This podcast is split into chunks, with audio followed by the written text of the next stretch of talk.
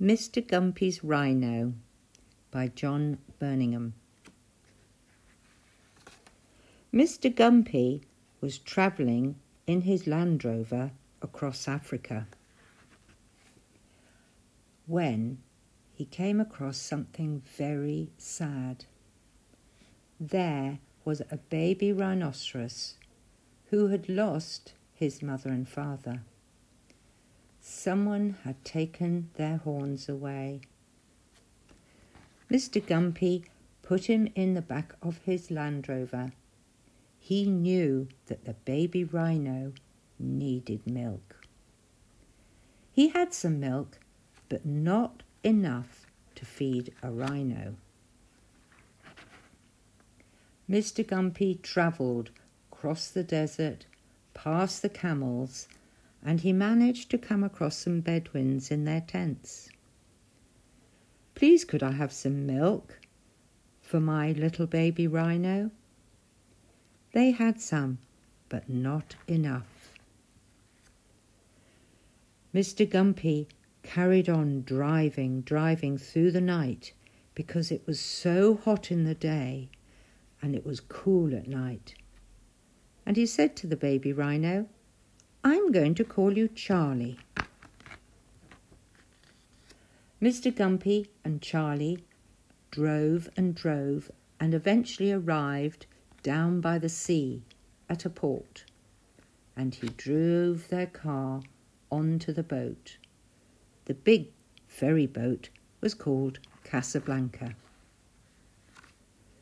They were both very tired and went into their cabin and soon fell asleep. Mr. Gumpy on the top bunk and the baby rhino on the bottom bunk. The next morning, Mr. Gumpy was able to get lots of milk and bunches of lettuce for the rhino from the staff on the ferry. At last, Mr. Gumpy came off the ferry and drove back to his own house. Already he was finding it really difficult to get enough food to feed Charlie, who was growing and growing very fast. Mr. Gumpy decided to take Charlie to see the children at the local school. He told the teacher and the children all about needing food for Charlie and lots of it. Rhino should be working for the local council eating all the grass and the leaves at the side of the road, said a little boy. Mr. Gumpy thought that really was a good idea. The council gave Charlie a special jacket to wear, and he started work straight away, eating the grass and the leaves at the side of the road. Charlie loved his jacket, he loved his work, and he loved eating the grass. They also gave him a special sign. It said, Take care, Rhino at work. Now, every summer term, the children went to the seaside for a trip on a boat. They all looked forward to this trip. But this year the traffic was terrible on the roads and their bus got stuck. The children thought they were never going to get on the boat. In fact, they might even miss it.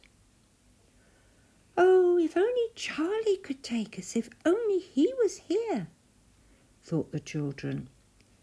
Then someone said, Look, look, there's Charlie. He's coming.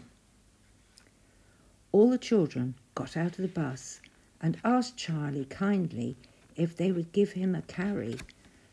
Charlie didn't mind. He didn't need to stick on the road.